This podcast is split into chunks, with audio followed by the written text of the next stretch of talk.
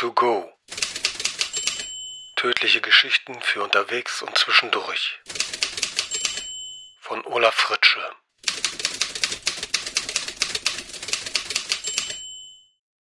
Ein klarer Fall. Schiefinspektor Patrick Macduff wischt sich mit dem Taschentuch den Schweiß von der hohen Stirn. Verflucht ist das wieder heiß diesen Sommer. Dabei haben sie schon September, aber die Hitze will kein Ende nehmen. Ein ziemlich klarer Fall, Schiefinspektor. Der Kerl kam rein, steuerte direkt auf den Kassierer zu, zog eine Waffe und peng, peng, peng. Drei Schüsse und unser Opfer war mausetot. Danke, Sergeant. Irgendwelche Zeugen? Mehrere, sagen alle das gleiche aus. Wir haben auch eine ziemlich gute Täterbeschreibung. Die Fahndung läuft schon. Gute Arbeit. Erneut fährt sich Macduff über die Glatze. Es hilft nicht. Das Taschentuch ist längst durchgeschwitzt.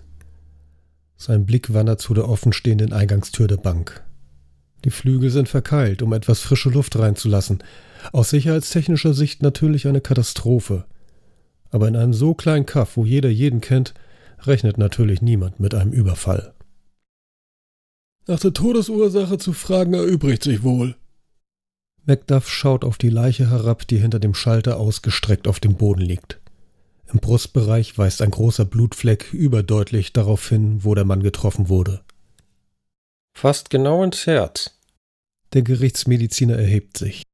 Mit einem Nicken gibt er die Erlaubnis, die Leiche einzupacken und abzutransportieren. Keine Kunst auf die kurze Entfernung. Was hältst du von einem Bier nach Feierabend? Macduff atmet schwer. Die stickige Hitze und sein Übergewicht machen ihm zu schaffen. Der Fall hier wird uns wohl nicht lange aufhalten. Ich wünschte, die Dinge wären bei jedem Mord so eindeutig. Wenn ich mit der Obduktion fertig bin, hätte ich nichts gegen ein kühles Blondes einzuwenden. Habt ihr denn den Täter schon? Ist in Arbeit. Wenn er nicht von außerhalb kommt, sollte das nicht lang. Äh, Moment mal. Macduff nestelt an der Innentasche seines Jacketts herum und zieht sein Handy hervor, das als Klingelton den Janky Doodle spielt. Er hält es sich auf altmodische Weise ans Ohr und nickt ein paar Male, während er zuhört, was sein Gesprächspartner zu sagen hat. Als er es wieder herunternimmt, hat sich ein feuchter Abdruck seiner Ohrmuschel auf dem Display gebildet. Wenn man vom Teufel spricht. Er verstaut das Handy umständlich in der Tasche. Das war der örtliche Sheriff. Sie haben den Kerl aufgegriffen. Der gibt sogar zu, in der Bank gewesen zu sein. Behauptet natürlich, er hätte den Mann nicht erschossen, aber sowas sagen die ja alle. In ein paar Minuten will der Sheriff die Gegenüberstellung mit den Zeugen machen. Dann wissen wir sicher, ob wir den richtigen haben. Schätze, das Verhör wird nicht lange dauern. Sieht also gut aus für unser Bier. Zufrieden klopft er sich von außen auf das Jackett, dort, wo auf der Innenseite wieder sein Handy steckt. So liebt er seinen Job. Ein klarer Fall, ohne jegliche Komplikationen. Spätestens heute Abend wird er wieder in der Distrikthauptstadt sein – mit ihren Klimaanlagen und kalten Getränken.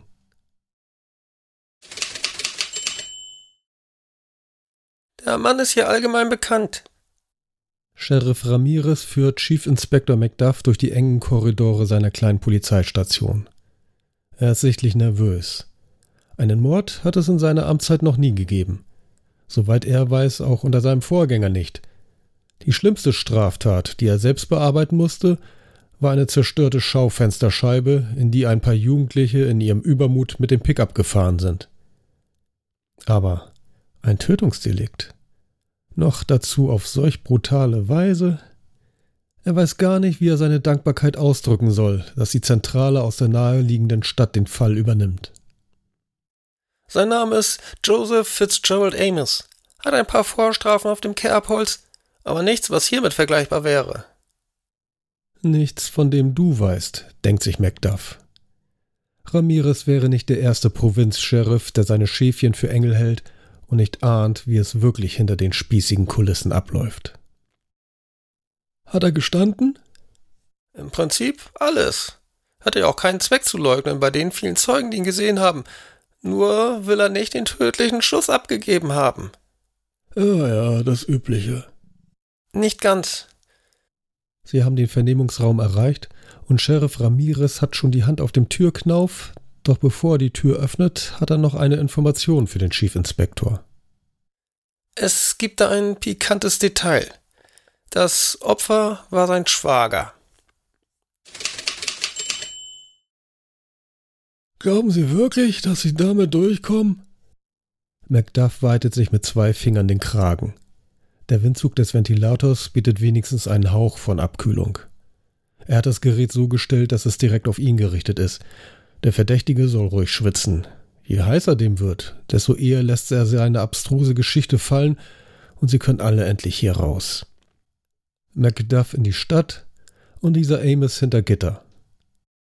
Ich sage Ihnen doch, es ist die Wahrheit. Ich habe ihn nicht erschossen. Ja klar, weil er ihr Schwager war und sie sich gegenseitig so lieb gehabt haben. Joseph F. Amos presst die Lippen zusammen und schweigt. Du sagst mir nicht die ganze Wahrheit, Bürschchen. Das erkennt Macduff zehn Meilen gegen den heißen Wüstenwind. Die vielen Jahre als Ermittler haben ihre Spuren in ihm hinterlassen und einen untrüglichen Instinkt entwickelt. Wir, wir haben uns gestritten, Karl und ich. Also doch. Wenn das nicht wie der Anfang von einem wunderbaren Geständnis klingt. Aber das war nichts Ernstes. Jedenfalls nichts, wofür ich ihn umbringen würde. Wie das zu beurteilen ist, das überlassen Sie mal fein mir, ja? Macduff sieht genervt auf die Uhr. In einer Stunde könnte er an seinem eigenen Schreibtisch in der Stadt sitzen und den Bericht tippen, wenn dieses Theater endlich vorbei wäre. Aber dieser Mensch ist ein fürchterlich störrischer Hund. Je tiefer er in der Scheiße steckt, desto hartnäckiger besteht er darauf, eine weiße Weste zu haben. Sie hatten also Stress mit Ihrem Schwager, hilft Macduff nach. Kann ich sogar verstehen. So ein penibler Bankangestellter. Hat Ihnen vermutlich Ihren, ähm, sagen wir mal, unsteten Lebenslauf vorgehalten.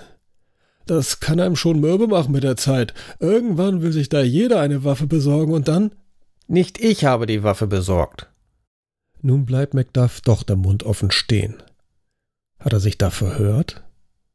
Und auch Amos scheint überrascht von seinem plötzlichen Ausbruch. Aber raus ist raus. Ein Zurück gibt es nun nicht mehr. Wie bitte? Macduff beugt sich weit nach vorne, bis ein dicker Bauch gegen die Tischplatte stößt. Die Pistole. Die hab nicht ich besorgt, sondern mein Schwager Karl. Scheiße, jetzt macht der Kerl es kompliziert. Und warum hatten dann Sie und nicht Ihr Schwager die Waffe, als Sie in die Bank marschiert sind? Amos starrt auf den Becher mit Kaffee, den Macduff sich hat bringen lassen. Er macht das typische Gesicht, wenn sich ein Verbrecher eine neue Geschichte zurechtlegt oder wenn er sich fragt, wie viel von der Wahrheit er preisgeben muss. Weil ich sie ihm weggenommen habe. Um ihn damit zu erschießen. Die Welt kam wieder ins Gleichgewicht. Nein, um zu verhindern, dass er das irgendwie selbst tun konnte. Doch nicht. Eher wird es noch verwickelter. Macduff lehnt sich schnaufend auf seinem Stuhl zurück. Na, das müssen Sie mir mal erklären. Ein paar Sekunden lang zögert Amos. Seine Gesichtsmuskeln spielen ein hektisches Stück. Ich glaube dir schon jetzt kein Wort, Bürschchen, denkt sich Macduff. Dennoch, vielleicht ist die neue Story ja ausreichend glaubwürdig, um endlich hier wegzukommen. Karl war krank, beginnt Amos, die Augen fest auf den Kaffeebecher fixiert. Sterbenskrank. Irgend so eine Art von Krebs, die die Ärzte zu spät erkannt haben. So hat er es mir jedenfalls erzählt. Und dass seine Lebensversicherung nicht zahlt, wenn er infolge einer Krankheit stirbt. Wenn es aber bei einem Unfall passiert, beispielsweise weil sich beim Reinigen einer Pistole ein Schuss löst, dann wären seine Frau und seine Kinder wenigstens versorgt. Macduff fährt sich mit der Hand über das Gesicht. Versicherungsbetrug klingt einleuchtend. Mit dem kleinen Haken, dass sich der Tote eben nicht selbst erschossen hat. Das war vorgestern, dass er mir davon erzählt und die Pistole gezeigt hat. Fährt Amos fort. Jetzt, wo er angefangen hat, scheint er entschlossen, die ganze Geschichte loszuwerden. Ich habe ihm gesagt, das wäre eine beschissene Idee und es würde bestimmt eine andere Lösung geben. Aber wollte nichts davon hören, war wie besessen davon, sich eine Kugel in den Kopf zu jagen. Er hebt nun doch den Blick und schaut Macduff zum ersten Mal direkt in die Augen. Habe ich die Waffe mitgehen lassen, als ich gegangen bin, damit er keinen Blödsinn macht. Und ihn zwei Tage später damit erschossen. Nein, verstehen Sie denn nicht? Amos will die Hände heben, doch auf halber Höhe bremsen die Handschellen, mit denen er an den Tisch gekettet ist, seine Bewegung. Ich wollte es verhindern. Aber gestern Abend rief Karl mich an und beschimpfte mich, ich würde ihn sabotieren. Und dann sagte er, er hätte einen anderen Weg gefunden, einen besseren.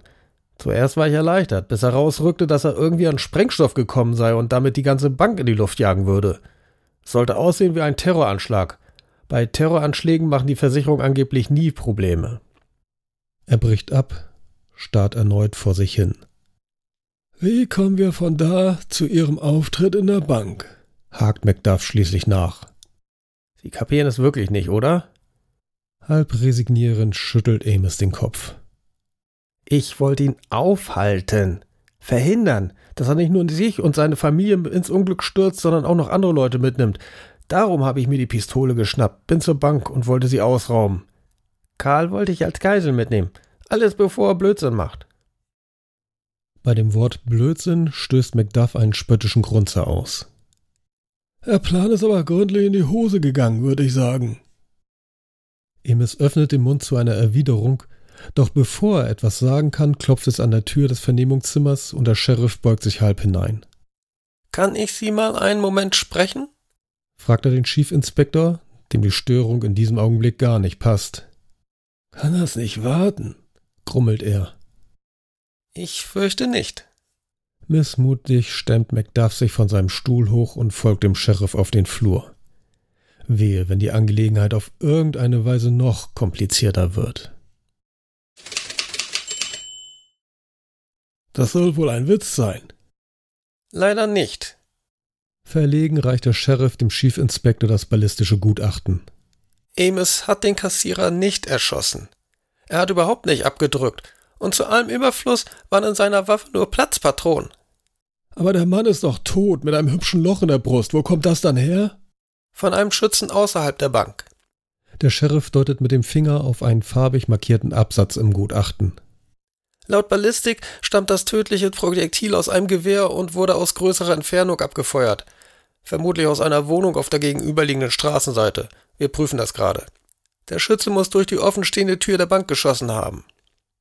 Macduff grunzt ungehalten, während er die betreffende Passage studiert. Dann ist dieser Amos unschuldig? fragt er. Nicht unbedingt. Der Sheriff kaut ein wenig unsicher auf seine Unterlippe, bevor er weiterspricht. Meine Leute haben sich umgehört und herausgefunden, dass der Kassierer spielsüchtig war und einen hübschen Berg Schulden angehäuft hat. Aber Gläubiger bringen ihre Schuldner nicht um. Sie wissen nur zu gut, dass ein toter Mann keinen Cent mehr zahlt. Es sei denn, er hat eine Lebensversicherung abgeschlossen, die auch bei Mord fällig wird. Wieder diese Versicherung. Nur dass dieses Mal nicht die Familie in den Genuss des Geldes kommen soll, sondern irgendwelche Gangster. Und woher wussten die Gauner von der Versicherung? War der Tote so dämlich, denen davon was zu erzählen? Entweder so. Der Sheriff grinst vielsagend in Richtung der Tür zum Vernehmungszimmer. Oder von unserem Freund hier. Nach unseren Ermittlungen arbeitet Amos nämlich rein zufällig für die Spelunkenbesitzer als Geldeintreiber.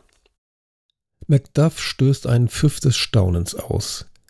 Offenbar hat er die Cops in diesem Provinznest unterschätzt. In so kurzer Zeit hätten die Jungs von seinem Revier auch nicht mehr herausbekommen. Mein Glückwunsch, Sheriff. Jovial klopfte Ramirez auf die Schulter. Damit ist endlich wieder alles klar. Das Opfer hatte bei den falschen Leuten Schulden und wurde durch einen verräterischen Schwager wegen der Lebensversicherung ans Messer geliefert. Im Idealfall hätte der auch gleich als Sündenbock herhalten müssen, wenn sie nicht so sauber gearbeitet hätten. Er reibt sich zufrieden die Hände. Das Feierabendbier rückt in greifbare Nähe. Aber denken Sie nicht, da könnte noch mehr hinterstecken? Der Sheriff sieht ihn trotz des Lobes zweifelnd an. Mein lieber Sheriff, lassen Sie sich eines gesagt sein. Ein guter Korb muss immer wissen, wann er einen Fall abschließen kann und wann er sich lediglich zu viel Arbeit machen würde. Und glauben Sie mir, dieser Fall ist abgeschlossen. Alles liegt ganz klar vor uns. Und das ist alleine Ihr Verdienst. Verlegen lächelnd nimmt der Sheriff das Gutachten entgegen, das Macduff ihm wieder in die Hände drückt. Auch Macduff lächelt. Das ist gerade noch einmal glimpflich ausgegangen. Noch ein oder zwei Tage weiterer Nachforschungen und der Sheriff und sein übereifriges Team wären wohl möglich auf den ein oder anderen Hinweis gestoßen, der die Ermittlungen in eine unangenehme Richtung gelenkt hätte. Gut denkbar, dass dann auch Macduff die Lawine nicht mehr hätte stoppen können. Etwa, wenn sich der Direktor der kleinen Bank bei der Befragung verplappert und von den Schutzgeldzahlungen berichtet hätte, die eine gewisse neue Organisation von ihm verlangte. Eine Organisation, in der auch Macduff eine Position bekleidete. Eine, die mehr einbringt als das kümmerliche Gehalt eines Schiefinspektors. Die Hinrichtung seines Kassierers dürfte dem Direktor zwar eindrucksvoll demonstriert haben, wie dringend er des Schutzes bedurfte und was passieren könnte, wenn er einen auf geizig macht und nicht bezahlen wollte. Aber man weiß ja im Vorhinein nie, ob nicht trotz aller sorgfältiger Planung eine Panne passiert. So wie die Sache mit dem Platzpatronen in der Pistole dieses Schwachkopfes Amos. Wer konnte denn ahnen, dass er die scharfe Munition austauschen und einen eigenen Plan entwickeln würde, um seinen Schwager zu retten? Wie gut, dass er, Macduff, auf einen zweiten Schützen als Backup bestanden hatte. Sonst wären sie jetzt alle ziemlich im. Naja. Belustigt zieht er sich in der Polizeistation um, während er seine Jacke von dem Stuhl nimmt, auf dem er sie für die Befragung abgelegt hatte. Wie kleinbürgerlich hier doch alles ist. Die guten Menschen vermögen sich gar nicht vorzustellen, wo überall das Böse lauert. Es wird so einfach sein, diese kleinen Nester auszunehmen. Eines nach dem anderen. Und falls es dabei mal Ärger gibt, muss eben ein Exempel statuiert werden, und schon läuft der Laden wieder. Das ist ein ganz klarer Fall.